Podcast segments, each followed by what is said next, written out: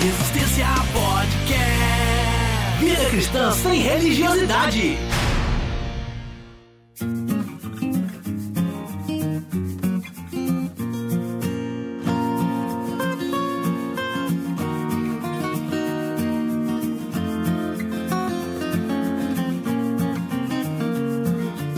Fala Resistência, começando aqui o último programa do ano, episódio número 51. E para fechar esse ciclo com chave de ouro, eu recebo um convidado muito especial para bater um papo com a gente aqui hoje.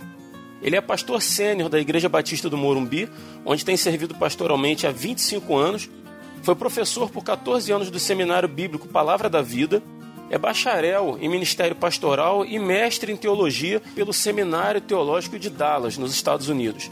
É também autor do livro Cristão Homoafetivo, lançado pela editora Mundo Cristão em 2017. E esse livro é a razão dele estar hoje aqui conosco. Eu recebo com muito prazer o marido da Teca e papai do Daniel e do Rafael, pastor Lisânias Moura. Seja muito bem-vindo, pastor. Muito obrigado, Rodrigo, pelo convite. Me sinto realmente privilegiado de coração. Fico feliz. É, achei assim curioso que nas referências que eu procurei é, do senhor na internet, é, tem sempre uma referência à sua esposa e aos seus filhos, né? E isso é legal, pois mostra assim a importância que a família tem no ministério do Senhor, né? É, sem eles eu não poderia fazer muita coisa, né? Especialmente sendo a minha esposa, que entende as pressões do ministério, que entende os meus horários e ora por mim. Eu acho que isso é uma das coisas mais preciosas que Deus me deu, uma esposa que entende. Verdade. O Daniel e o Rafael tem quantos anos já? O Daniel tem 42 anos e o Rafael tem 36. Olha, já estão formados já, né? Formados. Homens já formados na caminhada. Todos cristãos? Graças a Deus, graças a Deus. Que bom, graças a Deus. É, pastor, primeiramente eu gostaria de agradecer aqui publicamente né, pelo trabalho que o senhor teve em escrever esse livro, Cristão Homoafetivo, é uma, é uma pergunta, né? E eu considero ele de, de suma importância para o cristão que sofre com o drama da homossexualidade, né, seja a própria pessoa ou mesmo alguém da família, né, ou pessoas próximas. Né, porque eu posso dizer que esse livro, para mim, sem dúvida, está entre os melhores que eu li em 2018 até aqui. Né, e, como eu disse o senhor, eu leio bastante. Né, então, parabéns pela Uhum. obra. Né, Obrigado. e eu desejo que, a partir desse nosso papo aqui, que surja o interesse dos ouvintes em adquirir esse livro também. No final, a gente vai deixar aí a informação direitinho a respeito dele, né? Aham. para quem quiser adquirir. Mas, pastor, é, vamos lá. O livro ele é permeado pela história do, do Cláudio.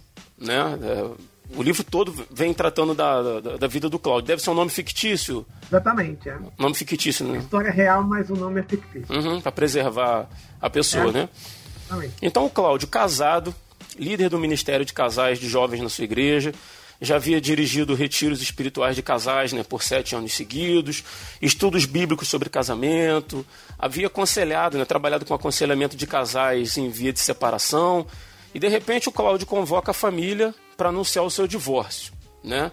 E mais ainda, de que ele estaria vivendo com outro homem como seu parceiro afetivo. Né? Uma bomba para qualquer igreja, né, pastor? Muito bom, muito pesado, porque gera um- uma decepção.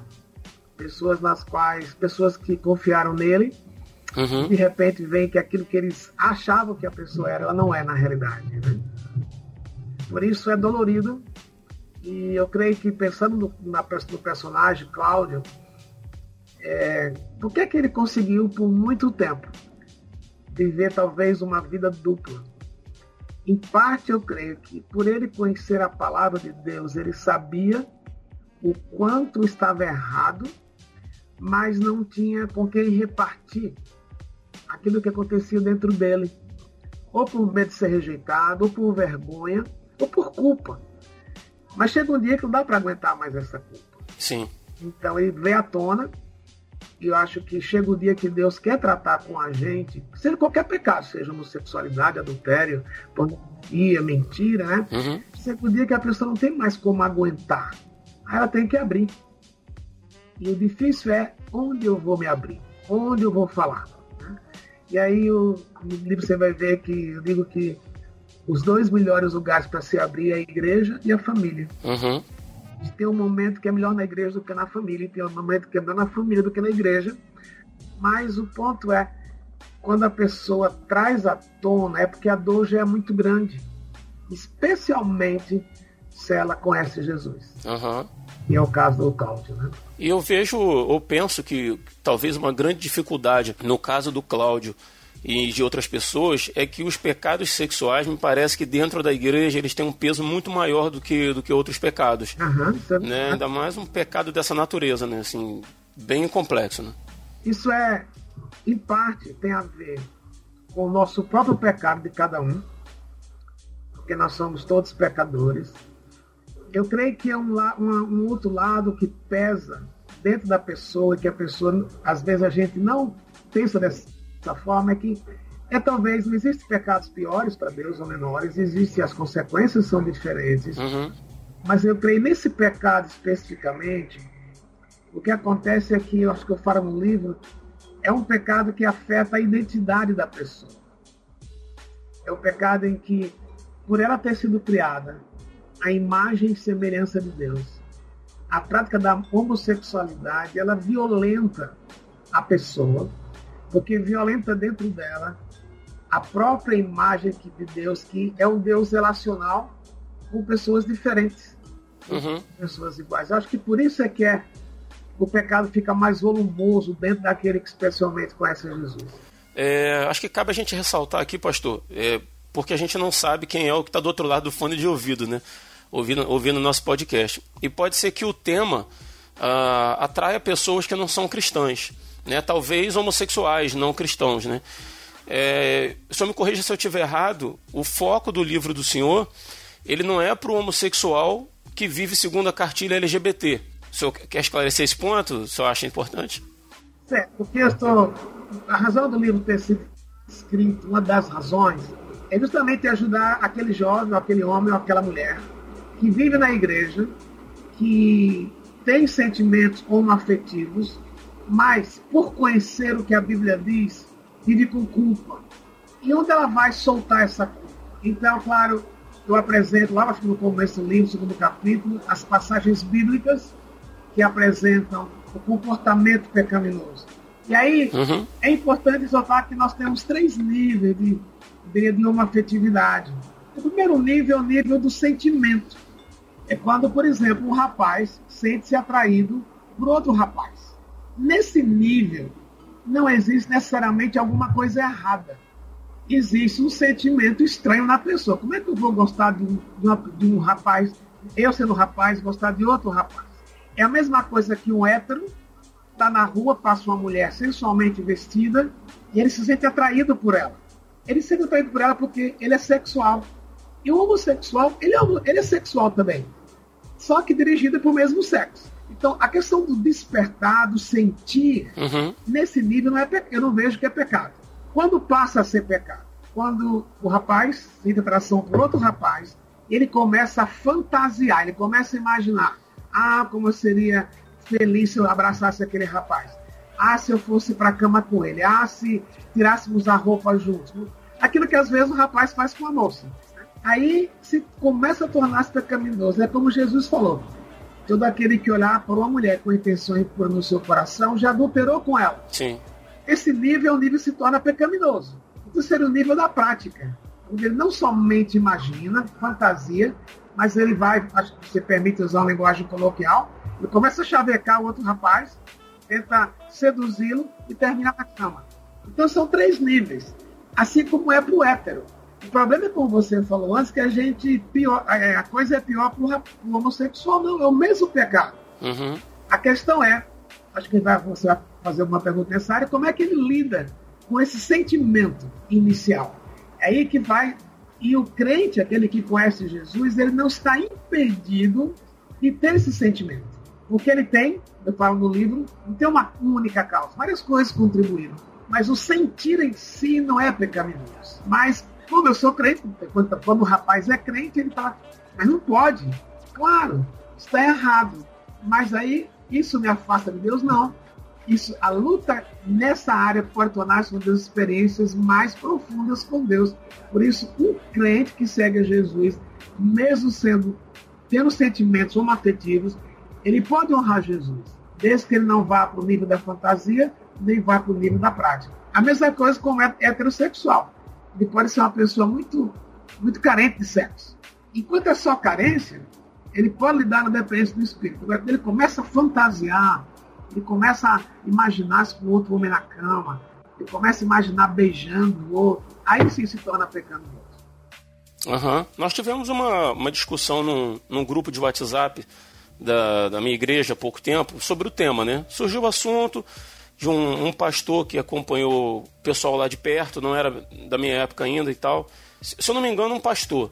E ele se desviou e hoje vive com um homem e anda postando, postando fotos e tal. Isso gerou uma, uma um debate saudável, né? uma conversa no grupo.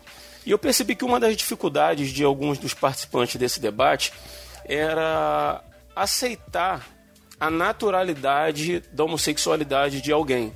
É, eu digo naturalidade no sentido de que, que a pessoa ela professe honestamente que ela sempre se reconheceu daquela forma. E aí a gente entra numa, numa outra área, certo. que é quando a gente começa, de repente, se achar como seres perfeitos, porque nós estamos em Deus. E é perigoso, porque a gente não dá abertura uhum. para aquilo que é a nossa essência.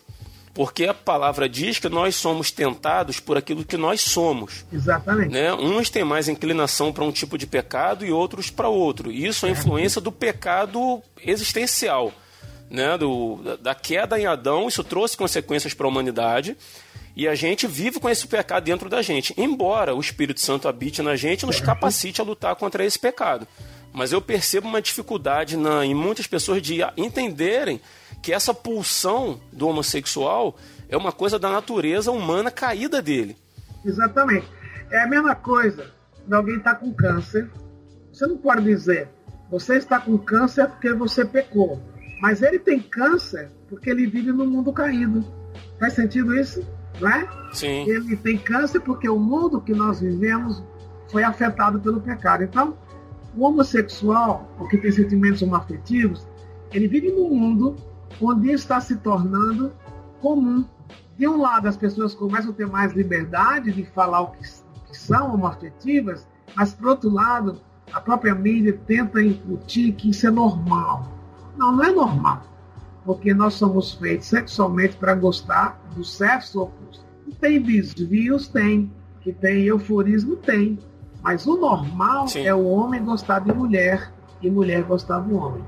Quando o, o, o sentimento é diferente, é aí que uhum. entra o nosso desafio. Aí um amigo meu, um amigo meu, um amigo seu, está na igreja, ele começa, nem questão de trejeitos, mas a questão de. Você percebe que ele não tem namorada, que ele só vive com rapaz, faz comentários às vezes insinuantes.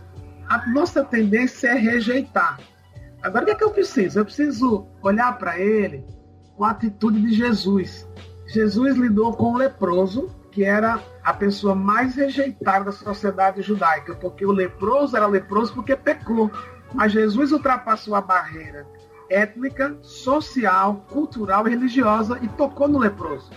Esse é o nosso desafio. O homossexual, seja ele que só tem sentimentos, ou que pratica, ou que só fantasia, eles são criados, eles foram criados à imagem e semelhança de Deus. Eles não perderam isso. O pecado estragou como estragou em nós. E eles são passíveis de serem resgatados pela graça. É isso que eu devia olhar na minha, na minha cabeça, pensando no homossexual, pensando naquele que dê pornografia, pensando naquele que rouba, pensando naquele que divorciou-se da forma errada, não sei se tem forma correta de divorciar-se, mas aquele que divorciou-se da forma errada, quer dizer, sem julgar, porque Jesus comeu com prostitutas, ladrão, mentirosos, numa boa. Ele não adotou o comportamento deles, mas Jesus os acolheu, sem, sem praticar o que eles praticavam.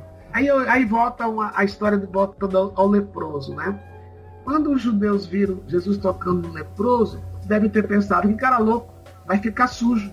Mas quando a gente, como seguidor de Jesus, acolhe o homossexual, talvez sejamos as únicas pessoas que podem refletir para elas o amor incondicional de Jesus. Uhum. Acolher não quer dizer concordar. Acolher é dizer, eu olho para você como Jesus olha, mesmo sem concordar com o seu comportamento. Uhum. É, como eu estava dizendo a, a, respeito da dificuldade do cristão é, entender e aceitar que uma pessoa possa nascer com essa pulsão sexual nela? O, o, que, o que, que o senhor diria a respeito da, da, da origem da homossexualidade? É, há realmente uma, uma necessidade de se discutir a origem, se é de nascimento, se é adquirida, se é por causa do, do, do pecado, seja lá as vertentes que tenham para se entender a questão do homossexual na igreja? Eu creio que você, eu conheço pessoalmente situações em que um amigo meu, por exemplo, posso entrar em detalhes nem nomes, mas um amigo meu, pastor, uhum. e um dia me ligou, ele tem um filho de 4 anos e disse, sabe, meu filho tem todas as tendências homoafetivas. E onde é que vem isso? Como tem outros amigos que têm filhos adolescentes que estão nessa, nessa, nesse, tipo, nesse estilo de vida. Eu creio que, especialmente pensando na fase da infância e da adolescência, quando os pais descobrem, de uma, se os pais, de uma forma amorosa, acolhedora, procuram conversar e levam para um especialista que pode ajudar a descobrir realmente que tem uma crise de identidade ali. É possível sair dessa questão, sair desse comportamento. Na fase adulta, já é mais solidificado. Aí a pergunta que você fez volta: de onde vem? Tem várias causas. Pais ou lares onde havia disfuncionalidade, entre a mãe mandava e o pai era passivo. Mas eu conheço histórias, cito no livro de pesquisa também, que em várias situações, homossexual vem de lá onde o pai realmente é assertivo, ativo e a mãe é ajudadora e é passiva. Uhum. Agora, às vezes, um lar onde existe pai passivo e mãe ativa contribui para o comportamento? Sim, contribui. Aí tem a contribuição genética. Em alguns casos, existe uma situação em que se percebe que há uma tendência genética. Não que a pessoa nasça gay, mas há uma tendência. O próprio ambiente às vezes contribui. O pai queria uma filha, mas aí o filho começa a vestir o um menino de roupa de menina. Lida como se ele fosse menino. Então, são vários fatores, não é o único fator que contribuem para o rapaz ou para a moça se olhar como uma afetiva. Mas tem uma coisa interessante. Isso está, eu cito no livro isso, mas nenhum desses fatores é determinante para dizer, então eu sou um afetivo. Uhum. Eles contribuem. Mesmo com essas contribuições, se a pessoa quiser, veja, vou dizer, se a pessoa quiser, ela pode lidar sentimentos sem necessariamente praticar a homossexualidade. Isso é muito interessante. Porque, na realidade, isso, isso nos evoca o próprio apóstolo, apóstolo Paulo falando em Romanos 6. Aquilo que eu queria fazer, isso eu não faço, e o que, devia, e o que eu não devia fazer, eu faço. Então, isso quer dizer que, até hoje, com todas as publicações científicas, não tem uma, uma resposta clara de onde vem. Agora, o mais importante é, ok, já que veio, como é que eu lido? Eu, que fosse o meu caso, se fosse um afetivo, e a igreja e a família, como é que lida? Porque descobrir a causa talvez não vá mudar descobrir a causa pode contribuir para uma melhoria dos relacionamentos. Aí não, não é dentro da sua pergunta ainda, mas aí que entra mais tarde a questão de Jesus como Salvador, a nova identidade que Jesus dá. Sim. E muitas vezes, quando a pessoa vem a conhecer Jesus, ou afetivo vem conhecer Jesus, necessariamente não quer dizer que vai deixar de ter os sentimentos homoafetivos. A diferença é que agora, tendo Jesus, ele tem os recursos para não deixar-se ser dominado pelos sentimentos homoafetivos. Por isso que é, o cristão pode ser homoafetivo? Pode. Não assim, não é que o cristão vai escolher ser homoafetivo. Não. Ele pode, a despeito dos sentimentos homoafetivos, ele resolver ter uma vida que reflete Jesus.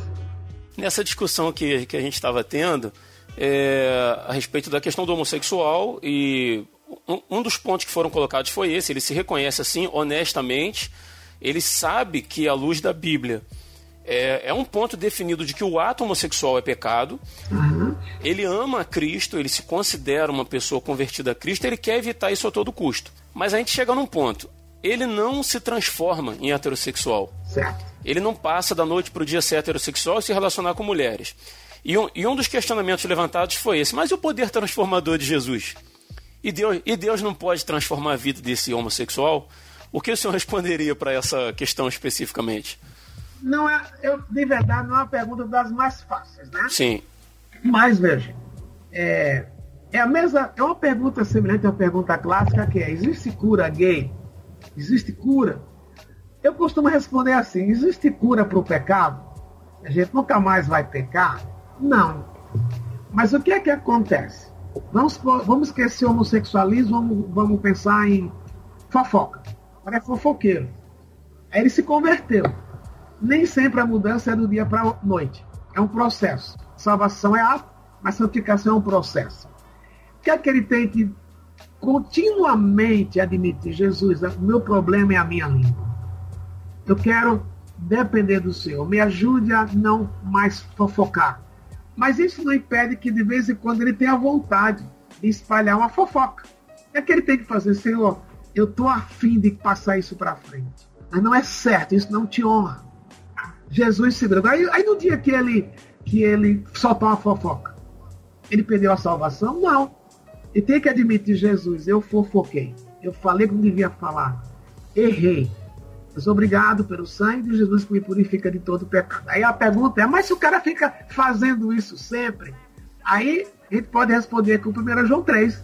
Aquele que diz que conhece a Deus, mas vive na prática do pecado, então ali é um presente contínuo em grego, que significa que vive continuamente praticando o pecado, parece que esse não conhece a Jesus. Agora, uma resvalada ali ou acolá, eu diria, não é o normal, mas faz parte da vida cristã.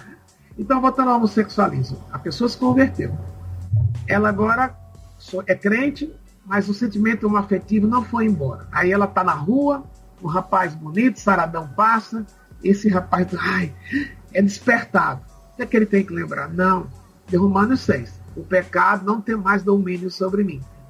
Não é normal eu me sentir atraído por outro homem, mas Jesus, eu quero viver como o Senhor quer.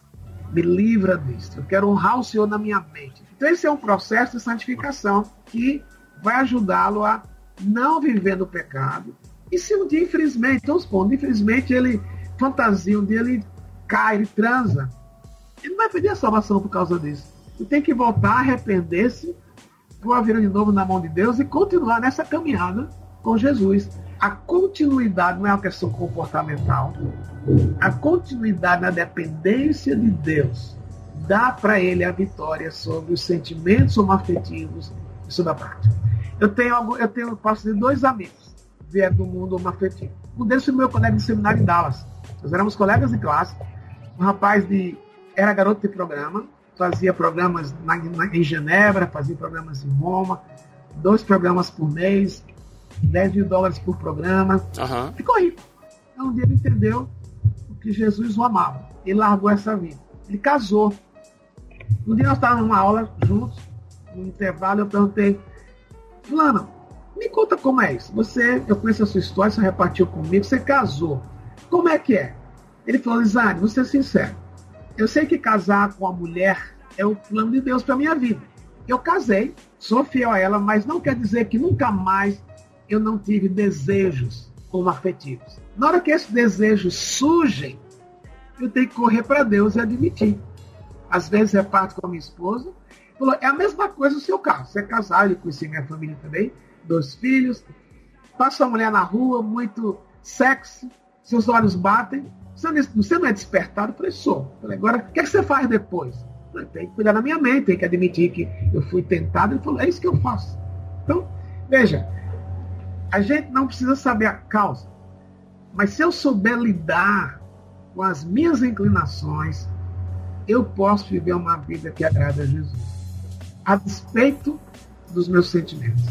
E o senhor crê também que não se deve, ou na verdade se deve, julgar, julgar não, mas analisar caso a caso, porque a partir de uma experiência dessa, pode ser que a igreja resolva fazer uma doutrina em cima disso e todo homossexual que chegar fala, não, a gente vai casar ele com uma mulher e vai dar tudo certo porque deu com o irmão fulano é, de tal, né? É, tem umas coisas interessantes aí, Rodrigo. Primeiro, é, não sei se, estou, se eu estou adiantando uma resposta. Não, fica à vontade. Chamar da igreja não é transformar o homo em hétero. O chamado da igreja, o, o papel da igreja, entre outros, mas é ajudar cada um a crescer espiritualmente de modo que ele reflita a pessoa de Jesus, no que ele faz, no que ele é por dentro. Então, às vezes a igreja fica preocupada, o homem tem que tornar-se hétero. Não. O homem, o, o, o ladrão, o mentiroso, ele, tem, ele precisa conhecer Jesus e deixar Jesus transformar a vida dele. Na medida que ele vai crescendo espiritualmente, a luta até pode tornar-se mais profunda.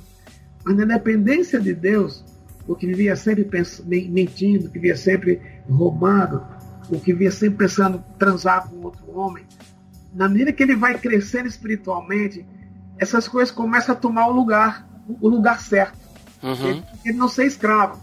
Então, o, o ponto é, o nosso desafio como igreja é ajudar qualquer um, no, no nosso assunto, inclusive o homossexual, a refletir Jesus, não tornar-se hétero. Porque é uma coisa muito entre ele e Deus. Agora, se a igreja, está no livro uma pergunta, não sei se está no livro, pode um homossexual cantar no coral? Quando me perguntam isso, eu digo, pode o hétero cantar? Um hétero, o hétero é um pecador, cara. Nós não somos, né? Somos pecadores. Então, a gente, como você falou no início, a gente termina classificando o pecado. Então a pergunta não é se o gay pode cantar no coral, se o hétero, se o hétero pode cantar no coral, é aquela pessoa, aquele homem ou aquela mulher, a vida dele reflete Jesus? Ele tem uma vida que reflete a obediência a Jesus? Se ele tem, ele pode. Pode um gay ser pastor? É a mesma pergunta. Claro, se ele está vivendo na prática do pecado, não pode cantar no coral, não pode ser pastor, não pode tocar na banda. Agora, se ele está vivendo uma vida que reflete Jesus, isso inspira as pessoas, ele pode. Agora, no caso específico do homossexual, eu creio que alguns postos, algumas funções na igreja, ele precisa ser honesto. Por exemplo, se um rapaz é homossexual e trabalha num grupo só com garotos, alguém tem que saber, se ele quer ser sério com Jesus, ele tem que ser, olha, dizer para o líder, olha, eu tenho essa tendência. Porque é que nem um rapaz hétero, que tem problemas, de uma, ele, é, ele tem um drive sexual muito forte, só trabalha com garotos, ele pode um dia pisar na bomba. Então, alguém tem que saber. Por isso que no lidar com os homossexuais na igreja, os, os escondidos e os não escondidos, é preciso construir um relacionamento com quem quer que seja, de tal forma que a pessoa possa ser honesta. E se eu vejo, você vê alguns traços, é importante perguntar. Isso pode gerar separação, isso pode gerar mágoa, mas ele tem a ver com a proteção para com a igreja e para a pessoa. Se você desconfia, fulano, deixa eu ver, eu te amo, para mim não vai mudar nada se você disser sim ou não, mas eu, eu tenho desconfiança. Você é gay. Isso é um custo muito alto, mas imagine que aqui na nossa igreja nós temos 600 crianças por domingo. 600 crianças? É, de 0 a, a 10 anos. Não é, não é dos maiores, não. Tem igrejas que tem muito mais. é que eu sou de igrejas menores, né? Então isso me surpreende, 600 crianças. Mas já tivemos casos em que corremos um risco por não termos perguntado de alguém que a gente desconfiava. Quer dizer, fique mais se um dia essa menina, ela era lésbica, ela assedia outra menina da, das crianças. Uhum. O desgaste, o escândalo, a mídia em cima disso. Né? Então, o importante é que tem homossexuais que querem ser sérios com Deus. Eu tive na minha igreja um que dirigia um pequeno grupo. Mas eu e o outro homem da igreja, nós o acompanhávamos e sabíamos. Ele podia até mentir pra gente, sabe? Mas a gente acompanhava a vida deles. Estive presente em alguns estudos bíblicos que ele fez. Um cara fantástico. Mas, então, enquanto tinha outros aqui, que aqui não só tem gay, tem gente também. uhum que queria a igreja, que a igreja mudasse. Não, a igreja é esse texto que eu cito no livro de Levítico, já isso é do, do Antigo Testamento, não vale mais. Eu falei, não, vale. Porque Jesus revogou as leis cerimoniais. Mas as leis morais continuam. Não matarás continua. Não roubarás continua. Não deitarás com outro homem como se fosse um homem também continua. Como se fosse mulher, né? Se fosse mulher também, como se fosse mulher. Eu não posso mudar. Então, aqueles que achavam que a gente tinha que mudar, a gente falou, não, aqui não é seu lugar. Você é bem-vindo, mas não pode estar aqui fomentando um caminho diferente. Enquanto que aqueles que se submeteram ao que a igreja ensina, isso nunca foi uma coisa pública, a gente não faz aqui na igreja. Claro, a gente lida com o assunto publicamente, lidamos já com ideologia de gênero aqui publicamente, porque sua igreja, minha igreja tem. Todo mundo, todo lugar tem. O importante é a gente criar na igreja um ambiente em que as pessoas possam se revelar e serem ajudadas se quiserem. Então, é isso que o livro está propondo. Uhum. Pastor, a, a gente vê hoje, hoje em dia uma. Talvez por causa da mídia, do incentivo a uma liberalidade, as pessoas saindo do armário, né? Vamos usar o termo mais, mais comum.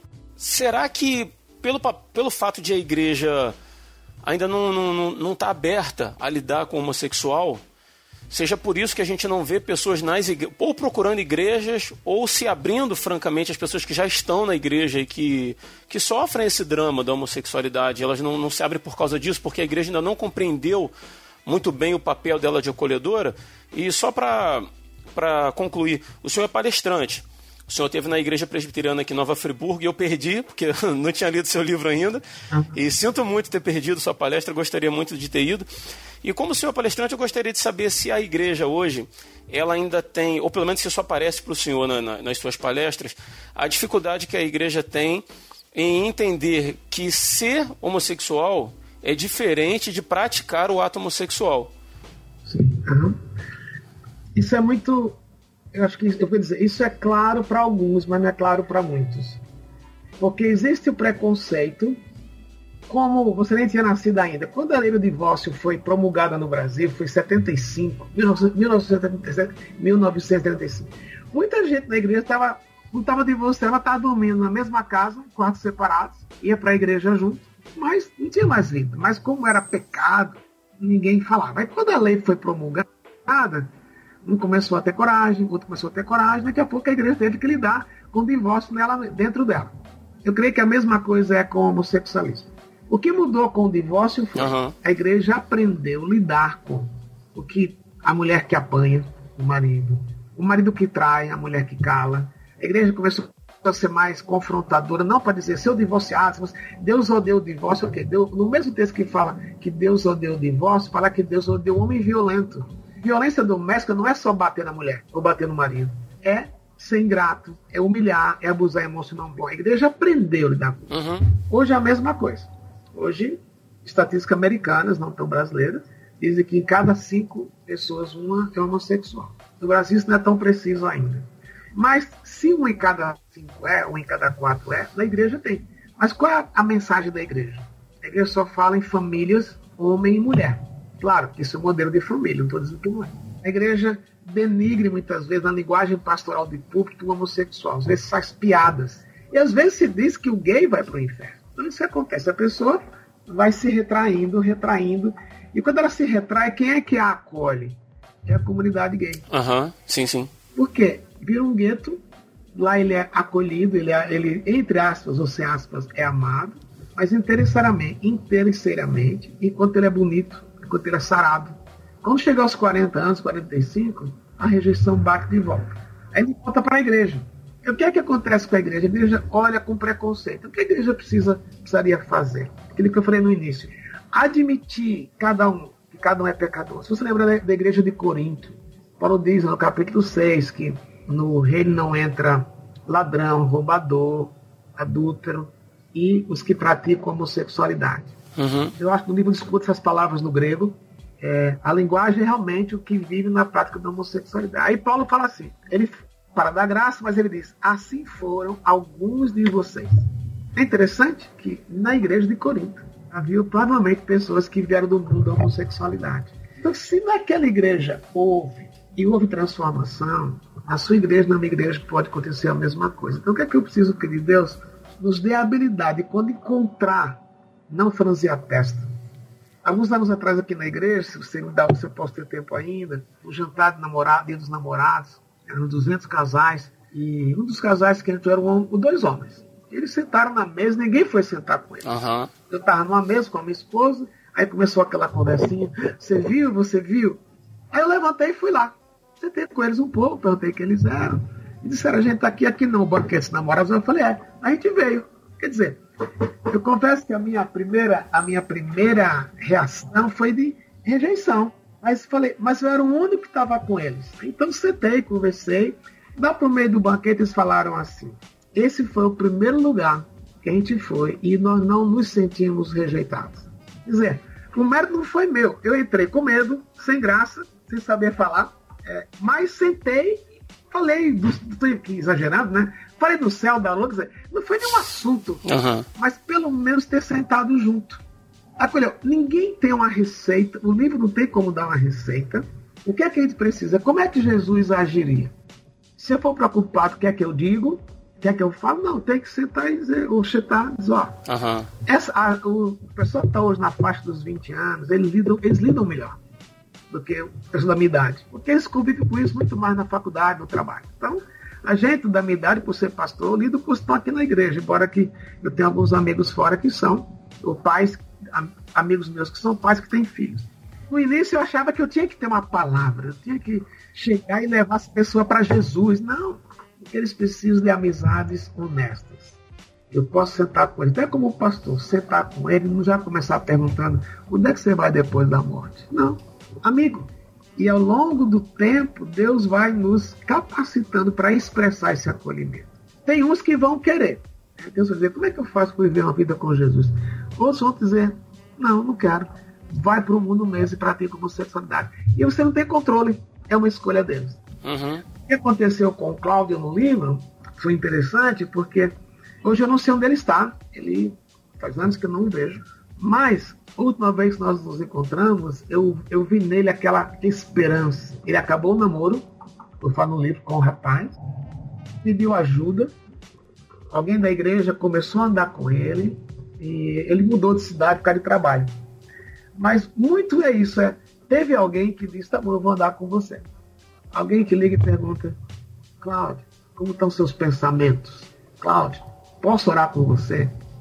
E quando sair, não ficar toda hora falando da homossexualidade. Saia como amigo. Né? Se ele puxa o assunto, graças a Deus. Mas se não, porque senão o que, é que ele espera? Ele, ele acha que a gente vai tratá-lo sempre como um cara diferente. Uhum. Não. É que nem o pai. Quando o pai, a mãe ouve o filho dizendo eu sou gay, o que é que em geral o pai faz? Expulsa demônio, manda pro psiquiatra, manda pro pastor, manda pro psicólogo. Bate. Bate. Não.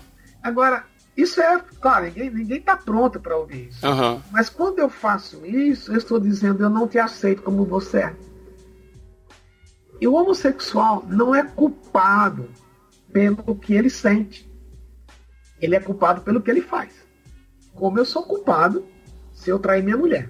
Eu sou, ah, vamos, minha mulher, vamos, não é isso. Minha mulher só teve um acidente, perdeu, virou paraplégica, e eu tenho um drive sexual muito forte, e daí eu sou tentado, aí um dia eu caio. Eu vou dizer, como é, como é que eu vou resistir? Faz 10 anos que eu não transo com minha mulher.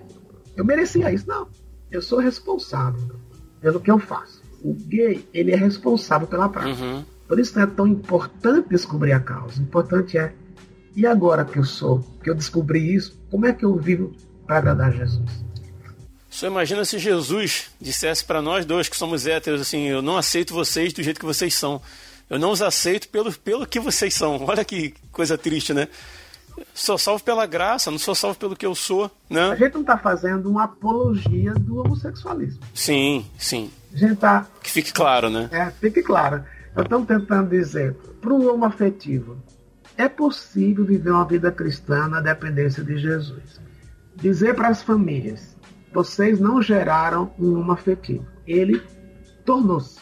Então, ame-o Ore, na sua casa quem manda é você. Os limites são seus. Fora da casa, você não tem controle, é ele Deus. Deixe, desculpe, deixe que Deus cuide dele. Estamos dizendo o que para a igreja? Acolha, sem querer mudá-lo. Acolha, dando oportunidade dele encontrar Jesus. Agora, se ele extrapola, que nem se fosse no nosso culto aqui, já fizemos isso aqui, quando éramos bem menores. Um casalzinho de jovens começou a se beijar durante o culto, beijar na boca. Então o presbítero foi lá e disse: para ou sai do culto. Porque Sim. é impróprio. Então, eu, aqui alguns casais de gays vendo no culto da noite, especialmente. Eu chego lá, dou uma, dou uma lopes, algum tá agarradinho assim, perna com perna, né? Mas nenhum aqui pessoa se beijar e se abraçar, se acontecer, a gente vai pedir não porque eles são gays, Uhum. e que pare, porque não é próprio Sim. essas expressões públicas, né? Coisa, é isso que a gente tenta aprender na igreja. Eu conversando sobre o tema com a minha esposa já há algum tempo, e vira e mexe esse assunto vem à tona. Até na igreja, uma época eu dei aula para adolescentes e tal, e surgem essas dúvidas, né? É uma coisa assim que sempre me deixou, não sei se a expressão correta, mas meio angustiado com a questão do, do homossexual, é porque o sexo é uma, é uma é, necessidade humana, Certo? né? E o homossexual, que no, no, no caso que não há uma, uma mudança no, no desejo dele, igual houve com aquele seu amigo, né, de, de morar com, casar com uma mulher e tal, aquele que simplesmente tem que abrir mão da, da relação para não, para não pecar, né? E eu sempre achei isso muito pesado. Foi o que gostaria de entender assim com sinceridade como que o cara vai abrir mão do sexo, que é uma necessidade humana, é uma necessidade até bem veemente né, no, no ser humano. E, e, assim ele fica, ele abre mão disso e, e, se vira. Como é que ele vai fazer com isso e tal? E isso me trazia uma certa angústia assim em relação ao homossexual. E no livro o senhor trouxe um ponto que me trouxe um pouco de paz em relação a isso, que é quando o senhor diz assim, quando eu te pergunto quem é você, você diz assim, oh, eu sou Lisânias, mas você é o quê? Ah, eu sou pastor, sou casado, sou pai de família, eu sou engenheiro, eu sou agrônomo, eu sou policial, né? Ninguém diz assim, eu sou um heterossexual. Né? Então, que embora a, a questão sexual seja uma parte como é que eu vou dizer? Eu, eu, acho que eu, talvez eu não tenha achado o termo correto, mas ela é uma parte veemente na, na, na existência humana, ela não é o que nos define. Uhum. Né? Então que, que a gente se colocando aos pés da cruz e colocando esses nossos desejos que nós entendemos à luz da Bíblia que são impuros, seja para o hétero, para o homo, para quem for, né, como a gente falou aqui nesse programa, é, nós somos capacitados pelo Espírito Santo a lutarmos contra isso. Então, há vida pro, há vida cristã para o homossexual, né? É, imagina, imagina que a sua esposa morresse ou a minha esposa morresse. A gente viveu uma vida sexual ativa, aí morreu. O que é que eu faço com a minha, minha vontade é. sexual? É, é a mesma coisa do, do homossexual. Então, se a gente quer seguir Jesus, por mais que a gente viva, vamos supor, fissurado, não sei se essa é a melhor palavra, né? Uhum. Você tem que pegar Deus. Você sabe como eu estou. Eu estou aqui, se eu ver uma mulher, eu não sei o que eu vou fazer. Vamos sair um pouco de exagero, mas no fundo é, tem que passar por isso, né? Então, uhum. senhor, o senhor conhece o meu estado. Me ajude. Aqui está. Aí, se eu tiver pensamentos impuros, eu preciso confessar. Eu esqueço que essa é a mesma dinâmica deles eles também não vivem só pensando em sexo. A gente pensa que o, que o homem vive só pensando em sexo. Não. É uma vida normal. Agora, não dá para entrar tudo aqui, mas eu creio que difícil, dentro do que você falou, que é muito difícil, o que é que eu faço com isto? A gente que é hétero, a gente pode, o que é que eu faço com isso? Eu posso casar de novo, se minha esposa tivesse morrido, né? Mas e o, e o homem? Vai casar? Aí que entra lá um lado que uhum. eu creio que tem a ver com aquele que quer é honrar Jesus, inclusive o homem. O que é que Jesus quer fazer da minha vida? Ele tem dois caminhos: ou casa com a mulher, desde que ela entenda a dinâmica dele e vive uma vida sexual com ela. Você pode dizer, mas se não tem atração por ela, então não case. Aquele meu amigo tinha atração também. Não era bi, mas ele, ele, ele aprendeu comportamento sexual na dependência de Deus. Então, ou ele casa com a mulher, mas também casar só por sexo embora que a Bíblia fala que é melhor casado que viver abrasado, né? Então, então, ou o homossexual casa com uma mulher, ou ele se torna celibatário. Uhum. Se abstém do, do, da relação sexual. Né? E aí que entra o desafio. Né? Porque por que, que ele vai ser celibatário? É porque, em última análise, a despeito do que ele sente, ele quer honrar Jesus no corpo dele. E é isso que talvez para muitos homoafetivos cristãos seja o desafio que Deus está dando. Eu não vivo a vida homoafetiva, nem necessariamente só porque é pecado, mas é porque eu quero honrar a Deus. Porque se for só porque é pecado, eu vou cair, a pessoa vai cair. A Bíblia Paulo fala que não existe lei que domine a sensualidade.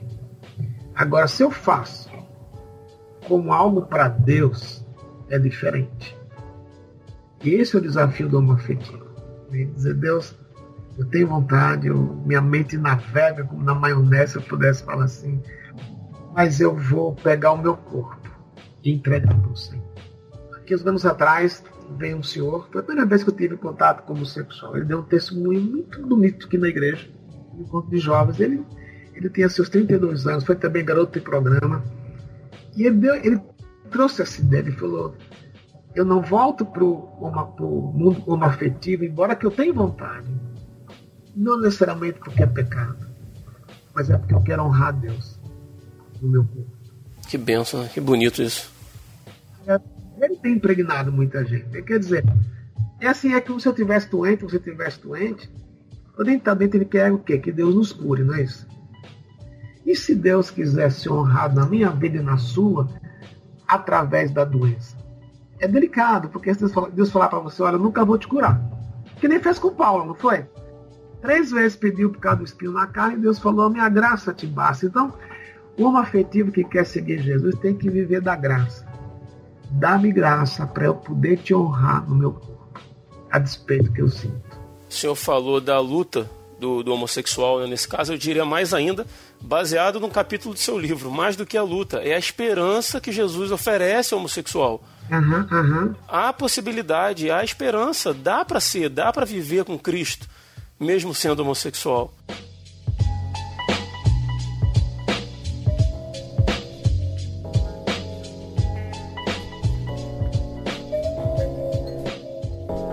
Pastor, é, a gente está caminhando para o final desse programa e eu tinha feito duas perguntas para o senhor aqui, para a gente encerrar. Uma era para o homossexual e que a gente acabou, é, a respeito da esperança, né? E a gente acabou entrando nesse ponto é, naturalmente, muito importante, muito bom. E agora eu queria que o senhor deixasse um recado para a igreja, para aquele que não é homossexual, uhum. aquele hétero que tem dificuldade em entender, em acolher. É, eu sei que a gente já meio que permeou isso durante esse programa todo, mas se a gente fosse definir uma pergunta e uma resposta, como a igreja pode ser menos julgadora e mais acolhedora no que tange ao homossexual? Eu creio que tem um, é uma resposta com dois lados. Uma é olhar para mim mesmo e olhar que eu fui alvo da graça de Deus quando eu merecia o inferno. Jesus morreu por mim, Lisane. E essa graça que Ele me deu eu posso estendê-la a todo tipo de pessoa. Eu morei fora do Brasil. A minha rua tinha três nacionalidades. E eu tinha preconceito com alguns deles. Os filhos iam brincar na minha casa, sabe? Eu ficava assim olhando, parecia que eles iam roubar, uhum. parecia que eles iam roubar comida, parecia. Depois um dia isso entrou na minha cabeça, mas e se eles roubarem? Você já foi, você, já, você não foi um carro roubou, mas você foi pecador, não foi pecador, você já praticou coisa errada. Aquilo me ajudou a perceber, puxa, como eu tenho preconceito. Então, se eu olho para mim e digo, a graça que Jesus me deu, eu posso estendê-la àquele que é diferente de mim. Então, a igreja precisaria pensar desta forma, sabendo que Jesus ama também o homoafetivo e que Jesus morreu por ele também. Jesus não está aprovando o comportamento dele, como não aprova meu comportamento se eu começar a roubar. Mas Jesus olha para ele e diz: eu também morri por você. E se você quiser, eu posso perdoar os seus pecados e lhe dar a vida eterna. Se a igreja começa a pensar assim, isso é um processo que permeia a igreja. Isso tem a ver com o pregador, de tratar, não fazer uma cruzada a favor contra os homossexuais. É uma, é uma pregação de compaixão com o diferente. Assim como Jesus acolheu o leproso, ele acolheu Nicodemos, o rico, ele acolheu a mulher adulta. Então a igreja precisa olhar dessa forma seja quem for, o gay, o hétero, eles precisam da graça, da mesma graça que eu fui alvo. Então, é um pedido que eu tenho que fazer para mim mesmo. Né? Bacana. Pastor, a gente vai caminhando para o final desse programa, é, mas antes eu queria falar aqui do, do livro, que foi a razão do senhor estar aqui hoje com a gente. Sim. Para o meu prazer, para o meu deleite. Estou feliz da vida de ter o senhor aqui. E o livro está na, tá na descrição do episódio aí para você que está ouvindo a gente. O nome do livro é Cristão Homoafetivo Um Olhar Amoroso à Luz da Bíblia. É, quem quiser adquirir o livro, pastor, tá todas as lojas aí virtuais, Amazon, né? Amazon, a própria editora Mundo uhum. Cristão, uhum. é, aquela rede. Vocês têm a rede leitura aí? Não conheço. Tem a rede, tem Saraiva. Sim, Saraiva sim. É, na Saraiva tem, no Brasil inteiro tem na Saraiva. Ah, que bacana. E a Amazon você pode, você pode baixar também eletronicamente, né? Uhum. Baixar o e-book, né? Baixar o e-book também tem. É até mais em conta, eu acho, do que o, os que gostam de, de, tocar na página como eu gosto, eu prefiro comprar, né? Uhum. livro. Mas tem uns que preferem ler no e-book, né? Ler no, no Kindle. Está à disposição para quem quiser é, comprar pela Amazon, pela Saraiva, pela leitura. Os aeroportos tem também. Uhum. Então, na, na, maioria das lojas, se a pessoa na loja que ela for não tiver, acha pela internet aí para comprar, né? Olha, eu vou dizer o preço bem acessível para o conteúdo que esse livro tem. Assim, para mim foi esclarecedor, assim, tirou muitas dúvidas que eu tinha, é, me ajudou a lidar com a questão e não, não que eu hoje precise lidar com alguém que tem essa dificuldade, né? Mas é aprendizado, né? Então, isso aqui é de um valor inestimável. Recomendo muito o livro. Não vou sortear para o ouvinte. O ouvinte que quiser aí que, que adquira o seu, porque o preço é bem legal, é bem em conta mesmo. Pastor, é, o senhor trabalha com. Como é que eu vou dizer? Assessorando pessoas que passam por essa dificuldade pessoalmente, ou tem algum grupo que trabalhe com isso ou não? Só nas suas. Só faz as suas palestras? Aqui na igreja a gente. Não que a gente tenha um, nenhum ministério para homossexuais. Não, na hora que abre uhum. isso dentro da igreja, eu acho que pouca gente viria porque as pessoas têm medo de serem vistas, né? Sim, sim, imagino. Mas muitas coisas aqui na igreja acontecem primeiro com os pais que descobrem, que percebem, ou quando o filho vem e diz, olha, eu sou gay. Em geral, é um momento muito delicado para os pais, aí que eles procuram ajuda. Uhum. E, então a gente procura aqui na igreja, todos os pastores eles tratam disso, procuram ajudar. Um, um trata um, situação mais difícil, a gente reparte, a gente passa para alguém mais experiente. Uhum. Mas o que a gente tenta é tratar primeiramente com os pais, porque em geral o filho vem depois. Mas vieram. Né? Os pais contam, eu fui falar com o Lisandro, falar com o outro pastor. Amigo mesmo atendi um casal aqui, veio um casal e um filho. Né? Foi muito interessante, conversamos os três sobre Uhum. O rapaz depois pediu para vir sozinho. O que a gente tenta é criar um ambiente, como eu falei, acolhedor, sem julgamento. Sim, sim. Isso é pessoalmente na igreja, mas virtualmente não. Através do site, assim, para um, de repente um ouvinte, assim, não. Não, não, não. Claro, se alguém, eu tenho feito isso e outros pastores também. Se alguém pede, na medida possível, a gente faz também. Mas tá... Sim, sim. Só quer deixar um, quer deixar um contato, então? Pode ser.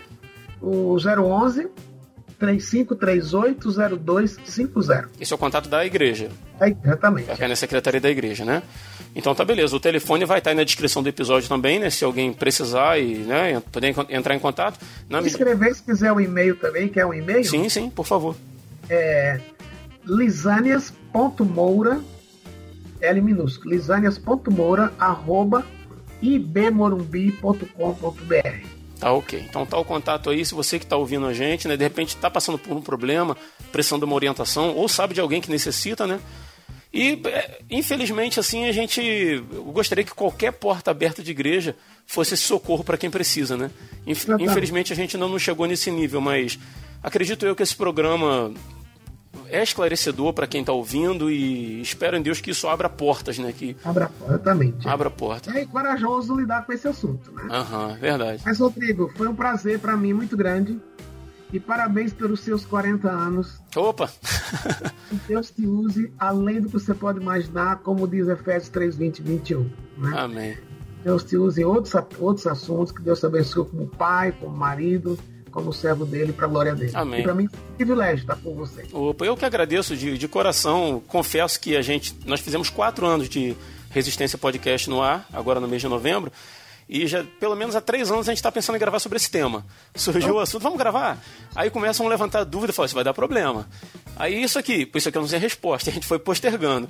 Por acaso o senhor caiu de paraquedas aqui na minha estante e fico muito feliz de estar recebendo o senhor. Muito obrigado pelo seu tempo, pela sua disponibilidade e que Deus continue abençoando sua vida, abençoando seu ministério. Tá bom, pastor? Muito obrigado. Um abraço para sua audiência. Deus abençoe cada um também, tá bom? Tá ok. Tchau. Deus abençoe, querido. Amém. Tchau.